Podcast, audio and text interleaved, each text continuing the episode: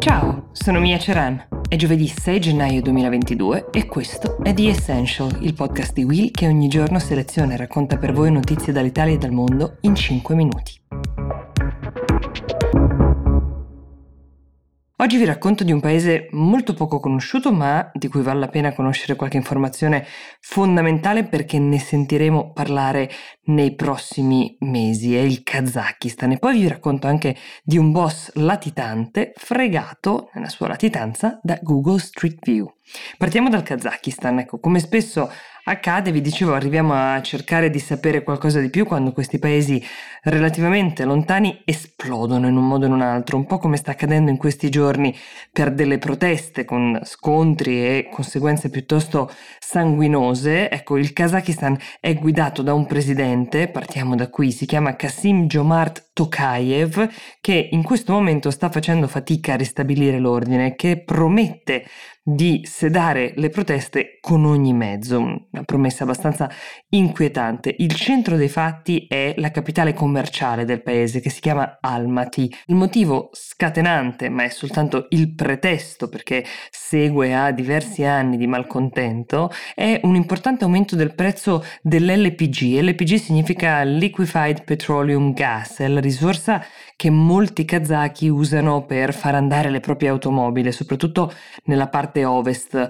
del paese. Però, come vi dicevo, la protesta come spesso accade, riguarda condizioni di vita eh, nel complesso eh, non soddisfacenti e da diverso tempo, grandi divari sociali, soprattutto in un paese che è molto ricco di risorse, l'LPG è soltanto una di queste, dove però eh, il ricavato delle risorse è in mano a pochi, tanto che l'annuncio del governo che il prezzo dell'LPG sarebbe stato fissato non è servito a placare le proteste che stanno continuando. Il Kazakistan è molto vicino alla Russia diplomaticamente, un po' come uh, altre ex repubbliche sovietiche dell'Asia centrale, tanto che la Russia si è sentita di dire immediatamente attraverso la voce di uh, Dmitry Peskov, che è il portavoce di Vladimir Putin e anche il ministro degli esteri, che nessun paese deve provare a intromettersi in questa situazione, che vuol dire che di fatto la Russia esercita una sorta di prima influenza su questo paese. Um, pare che il presidente Tokayev abbia parlato, oltre che con il Cremlino, anche con Lukashenko, a cui è molto uh, vicino, e il presidente bielorusso ha sedato, come tutti quanti sappiamo, nel 2019 con metodi uh, tutt'altro che pacifici le rivolte che animavano la Bielorussia. Il Kazakistan non ha mai conosciuto delle elezioni che gli osservatori internazionali abbiano potuto reputare libere o eque. Quel che allo stato attuale sembra ancora mancare è però una figura di opposizione, un leader che sia in grado di guidare queste proteste, di incanalare le proteste fino a farle diventare magari un movimento che porti ad un confronto potenzialmente pericoloso, per carità, che però possa generare una nuova forza da proporre come alternativa politica. Questo è quel che manca per ora.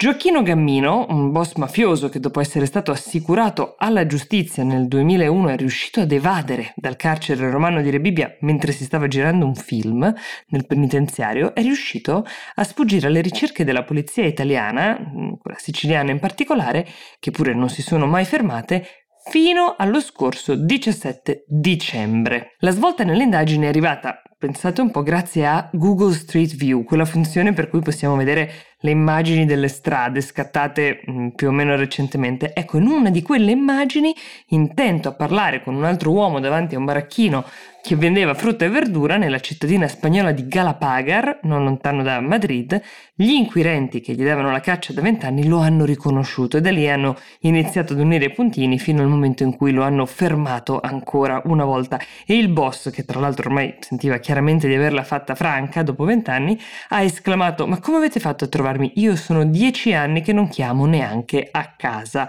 Casa è Agrigento, um, fino a vent'anni fa lui era legato ad un clan mafioso locale, è stato arrestato per la prima volta nel 1984 in seguito ad un'indagine condotta proprio da Giovanni Falcone.